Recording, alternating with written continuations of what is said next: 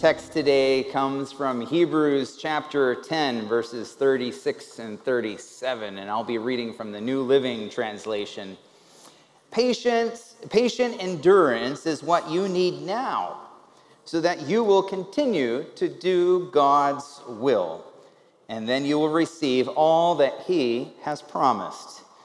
Quote, For in just a little while, the coming one will come and not delay. Let's pray. Father God, we are thankful to be in this special place here right now. I pray that your spirit would be present, that as we reflect upon our past, that we will see how you have led in the past and also how you want to lead in each of our lives. Lord, help us now as we seek to pursue patience. Help us, Lord, to learn what that means for us today, is my prayer in Jesus' name. Amen. Before I forget, I should send you greetings from Alex Bryant, our division president, Kyoshin Ahn, our, our executive secretary, and Judy Glass, our treasurer. By the way, this is the first time we've had a woman as one of the officers of the North American division. That's our home territory here across North America of our church. And so we're very excited about our leadership team, and they send their greetings as well. Today, I want to talk about this topic of patience. What does it mean to be patient? Revelation 14 12, one of the hallmark texts uh, that describe our church as we understand it, talks about here is the patience of the saints. Of course, it talks about other things, but sometimes we don't always find it very easy to be patient. It's not fun to be patient, and yet God describes this characteristic of, of His people at the end of time, right before Jesus comes, that they will be patient. And I want to suggest there's a couple uh, facets through which we can better understand this, this concept of patience. And I want to begin by telling a story, since Alex has me on this trajectory. I love to tell stories, and I want to begin with the story of Bill. Bill grew up in a Christian home, and and as he was growing older, he was a, this was the early 19th century, a time of uh, uh, enlightenment. And, and so this was a time when, when deism was becoming popular. And I, I certainly recognize there were a lot of different varieties of deism. But, but the important concept for, for Bill was that as he grew older, he didn't see that, that there would be any purpose for religion in his life. So when he moved away from home, he stopped attending church and, and he began to read the writings and have discussions with some of his friends. And, and, and this concept of deism, this idea that God is somehow an absentee landlord, maybe he created us, it really doesn't matter, but whatever that might look like, that God was not involved. He didn't really care about what was happening in your life or mine. And so Bill identified as a deist. As he grew older, he was trying to find meaning and purpose in life. And, and this was at a, at a time in, our, in our, our collective nation's history, the, the last uh, time that America and Canada were at war with one another. Uh, we call it the War of 1812, but by then it was 1814. It had been a growing conflict in which the British wanted to come back and punish these rebellious, these wayward colonies. And so they started with an invasionary force coming up from Washington, D.C. Some of them pillaged the nation's capital at that time. In fact, they uh, attempted to burn the president's house and successfully burned part of it and, and rebuilt it. And of course, that's why we call it the White House today. And, and a second group of invasionary forces came north from Canada, down Lake Champlain. And they were determined that they would split this young nation in two in order to punish and be able to hopefully uh, reacquire these colonies. So it was this group that was coming down from the north, and, and young Bill, finding needing purpose in his life, he finds a call to patriotism. Now you have to understand a little historical context here because what was happening at that time, there was no well organized military, it was the militia. And so, so Bill was called up with many others to defend their homes, their land. Many of the area people, he was a civic community leader. Many of the area people said, Well, we will go and fight if you, Bill, will be our leader.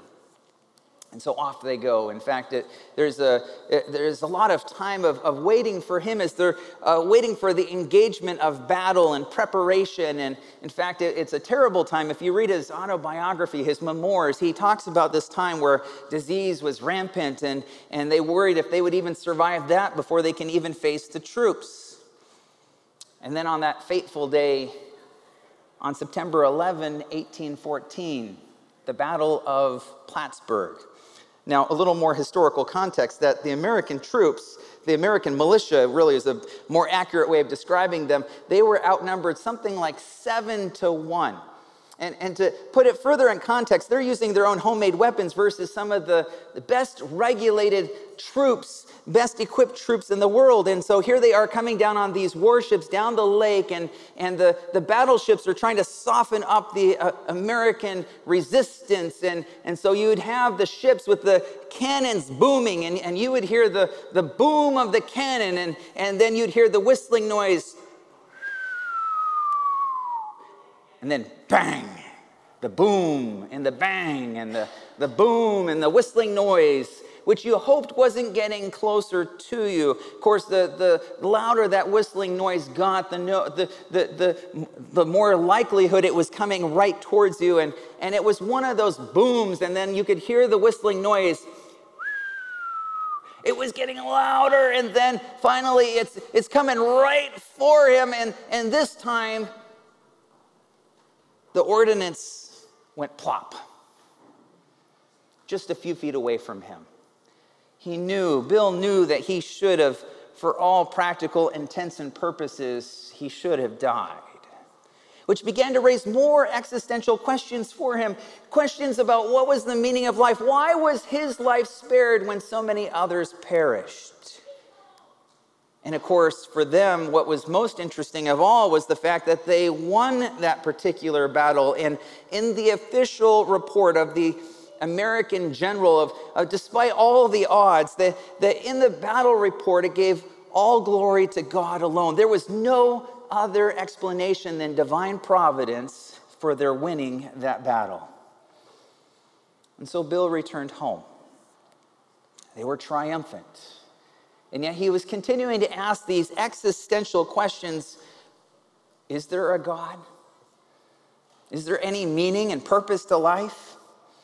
he started coming to church with his family once again for the first time in many, many years. His mother was so thrilled, and, and yet he would complain because the pastor was often gone, as was common in those days. And, and you would read a sermon up front, and he would complain at how poorly read the sermons were. And of course, his mother, uh, hearing him compl- complain, said, Well, maybe you can read the sermon. And so it was on one of those particular church services, and he is reading the sermon, and we know what the sermon was because he records it for us. It was the sermon of Alexander Proudfit, The Duty of Parents to Their Children.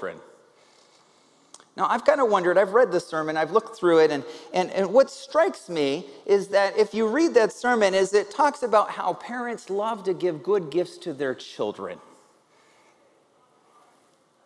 And I wonder, as he was reading it, we know that, that he suddenly broke down he was weeping and he had to go sit down at the seat and let someone else else finished the sermon and he went home and, and he began to read the bible because for the first time in his life his whole paradigm of who god is had shifted. It had changed.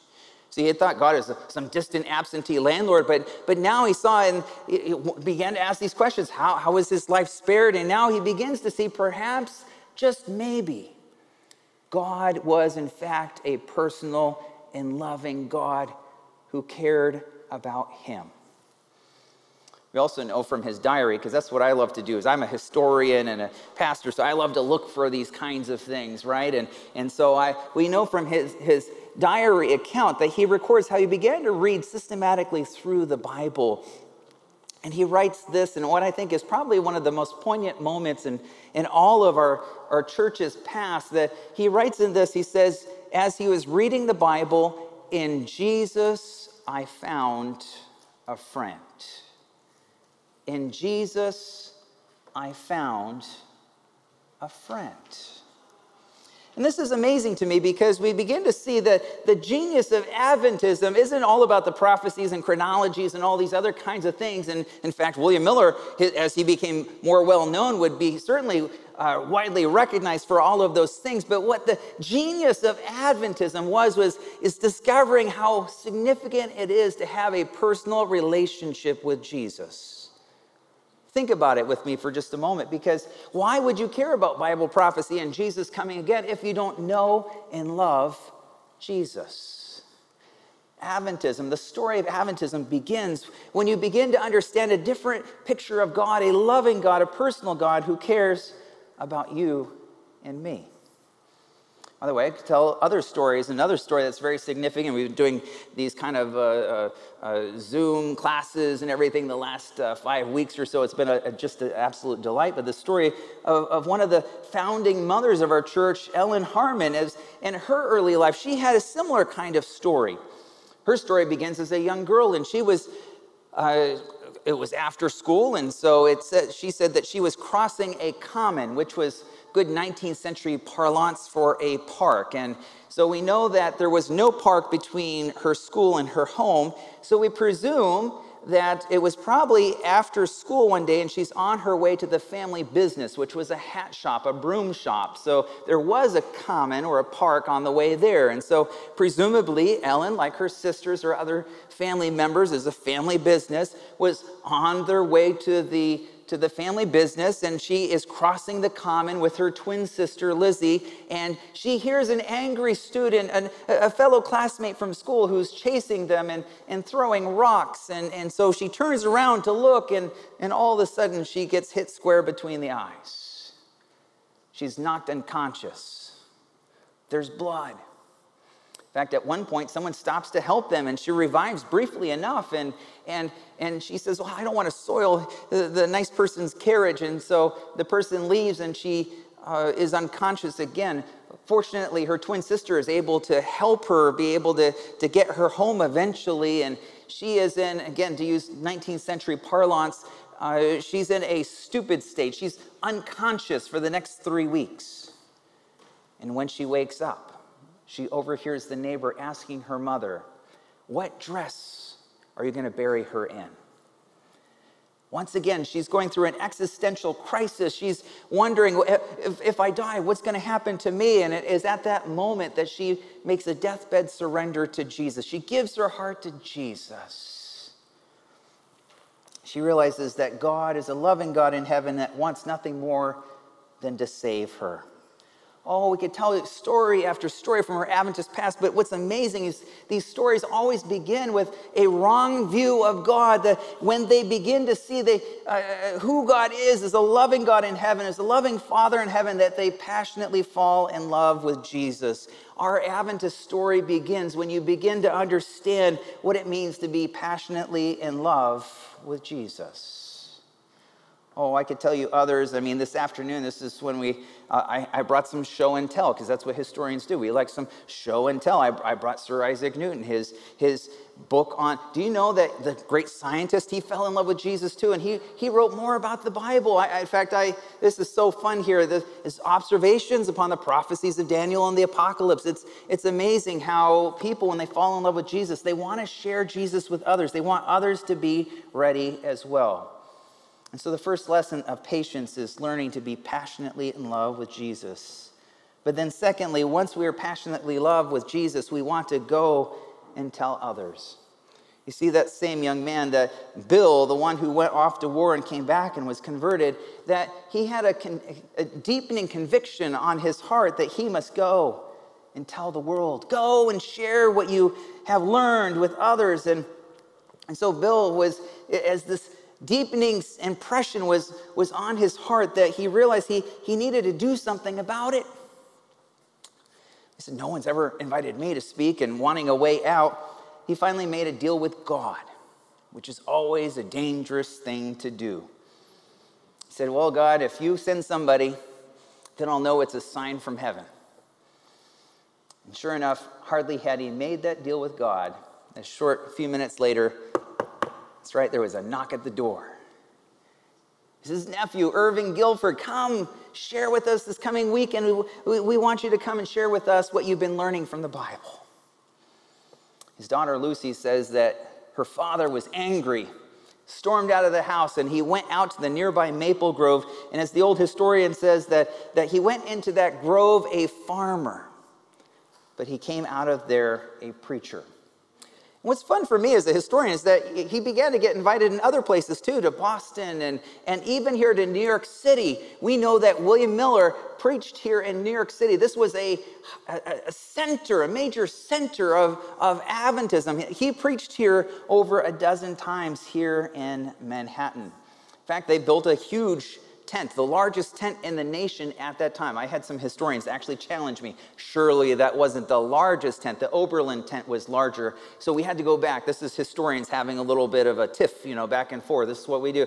And so we went back to the archives and tried to find the exact measurements for both of the tents. And I am pleased to tell you the Millerite tent was still, yes, indeed, was the largest tent in the land in the 1840s. And they pitched it across the river in Newark, New Jersey. Go, tell the world. And when Jesus captivates your hearts, it, it, it, one of the ironies of, of all of this is it changes the way that you relate to the world around you. Now, I, re- I realize some people always say, well, Jesus is coming again. Well, well, if you really believe that, then if Jesus is coming, then who cares about what's happening in this world? And the irony is that the exact opposite happens. Because if you believe that Jesus is coming, you want to begin to work for a little bit of heaven here on this earth right now. And so our Millerites, our Adventist forebears were some of the most activist. They were they looked around them at social injustice that was taking place around them and, and realized that this was wrong. Things like chattel slavery that was that was commonplace in this nation, and that they would work to, they said, well, if, if slavery is not going to be in heaven, then we need to start working right now against slavery. And our Advent forebears, they were ardent abolitionists fighting against slavery. And, and I wish I could tell you all the stories. One of my good friends, Kevin Burton, is working on his doctoral dissertation just on this topic and finding dozens of new sources. It's incredible. In fact, Probably one of my most significant historical finds happened two weeks ago, and I was just in an Adventist archive pulling out a Millerite document that historians have been looking for for decades called The Hope of Israel, this Millerite periodical from the summer of 1844. And on the back page was a whole article about the evils of slavery. It was part and parcel of the Adventist ethos that the Adventists would work against injustice. Another way that we find this very clear is that the Millerite movement was empowering of women. If, if God wasn't going to have gender discrimination in heaven, then both men and women could work together to proclaim the beautiful Adventist message here on earth. We know there were many Millerite women that would, would, in fact, some of the greatest Adventist preachers in our history of our church were women. In fact, here in New York, a little bit later, Lulu Wightman, she would baptize by herself more people in one year than all of the men in the conference combined powerful stories of how God works. Yes, our Adventist forebears were, were activists, social activists that would work against uh, any group that was marginalized, to uplift within society, to, to work against those who are oppressed. That is a part of what it means to be Adventist. And one way that we prepare for Jesus' soon return is to be activists, to work for and against, work for equality and to work for against injustice in this world. And yet, God calls us not only to that, but one more way that we work out the patience of the saints is through persistence. When will Jesus come? Of course, people, the William Miller, one of his favorite texts he liked to quote that I often have students ask me when I teach Adventist history. Well, you know, how can you know about Bible prophecy? Jesus says, No one knows the day or the hour. And he'd say, That's correct, but we can know when it is near. And so we're called to stand firm for what we believe. James chapter 5, verses 8 and 9. These are, I have, uh, uh, the, I want you to linger on this text today and this coming week that you will think about this. That, and, and it says here, it says, James says, You too, be patient and stand firm because the Lord's coming is near. By the way, I have to pause for just a moment because I, I, know, you know, New Testament scholars are going to say, well, Michael, you know, you're a historian, but, but really this is talking about the early Christian church. Uh, so they were waiting for Jesus to come. And I say, yes, this has been the great hope of all salvation history, all throughout from the very beginning of, uh, all the way back to the Garden of Eden. We, we know that, that, that people were looking towards the Messiah's coming. And, and yes, it's true in the first century, they're waiting for Jesus to come as well. They were, it, it, think about it for just a moment. What would be the result? What would happen if, if they weren't waiting for Jesus to come? Yes, it only makes sense. Of course, they were wanting and eagerly anticipating Jesus to become, because that is the great hope of all the ages. They were waiting for Jesus. And it says, Stand firm, be patient, because the Lord's coming is near. One other interesting way that we can also recognize, and I have a friend of mine who just found out recently that he has terminal cancer. The cancer has come back. There's, there's no cure for it. They say you probably have at most a month to live. It's because for each of us, yes, we wait with eager anticipation, but the reality is, is that irrespective of what time and place we live, that, that except for that when Jesus comes, that we will all see Jesus come at some point. And, and uh, uh, texting back and forth with my friend, I'm going to go see him this coming week, but, but you know, he says, I'm ready because I know when I close my eyes the last time, the next thing I see is Jesus, and he will heal my broken body. Yes, we wait with patience and we stand firm because the Lord's coming is near, whether whatever that might look like for each and every one of us. And by the way, verse 9 is quite intriguing too. I think every pastor should love this verse. Uh, and I can do this coming and visiting. I'm sure this doesn't apply here, but it says, Don't grumble against one another, brothers and sisters, or you will be judged. So while we're waiting, don't get grumpy. Let's encourage each other. That's one of the things I love about coming and visiting this church uh, whenever we can is this i just feel so you know so much love for each other where everybody just wants to encourage each other but but don't be tempted to be grumpy be kind yes the lord's coming is near and he calls us to wait with patient endurance Hebrews chapter 10, verses 36 and 37 are key text for this moment, for this message here today. It says, Patient endurance is what you need now. I'm sure some people are going to need that tomorrow in the marathon.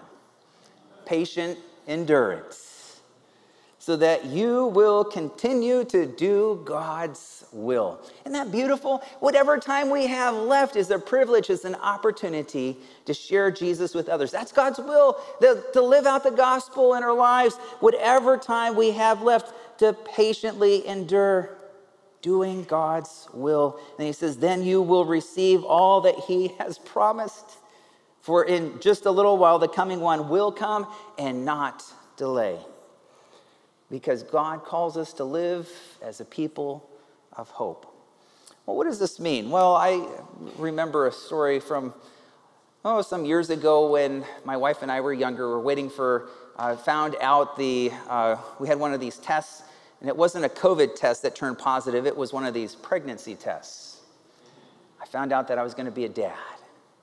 Course, it was very early on, and so at that point, just like you can imagine, you know, it's, it's thrilling. I was one of the happiest privileges things in my life to ever happen is to, to become a father. And I've got my two teenage children here now, so I can embarrass them just a little bit, but this didn't happen to them. So I'm not telling a story about them. This is the story of, of our oldest arrival. And so we found out that she was coming. We're gonna, we didn't even know it was a she yet, but we, I found out I was gonna be a dad, you know, and, and I was just so happy.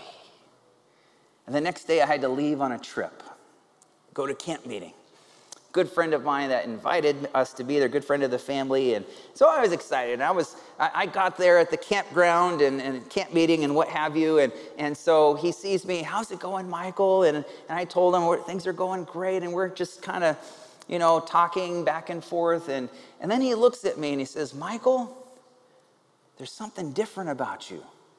You look really happy. And I said, Oh, I am happy. Is there something different that I don't know about? Oh, no, I don't want to give his name away, but but but but no, everything's great. I, you know, I'm just happy. And so every day he would introduce me and I would speak and, and, and he would look over at me and, and at various times he, you know, Michael, you just look so happy. And I said, I am happy. And finally, the last day of camp meeting, in front of the, everybody there, remember, it's supposed to be a secret, right? Finally looks at me. He says, I've been trying to figure out why Michael is so happy this week. In front of everybody, he says, I think he's going to be a father. Oh, the secret was out. Because as we patiently wait with hope, it is contagious. We can't keep it to ourselves because the good news is indeed that good. God calls us to be patient as we live as a people of hope. Amen.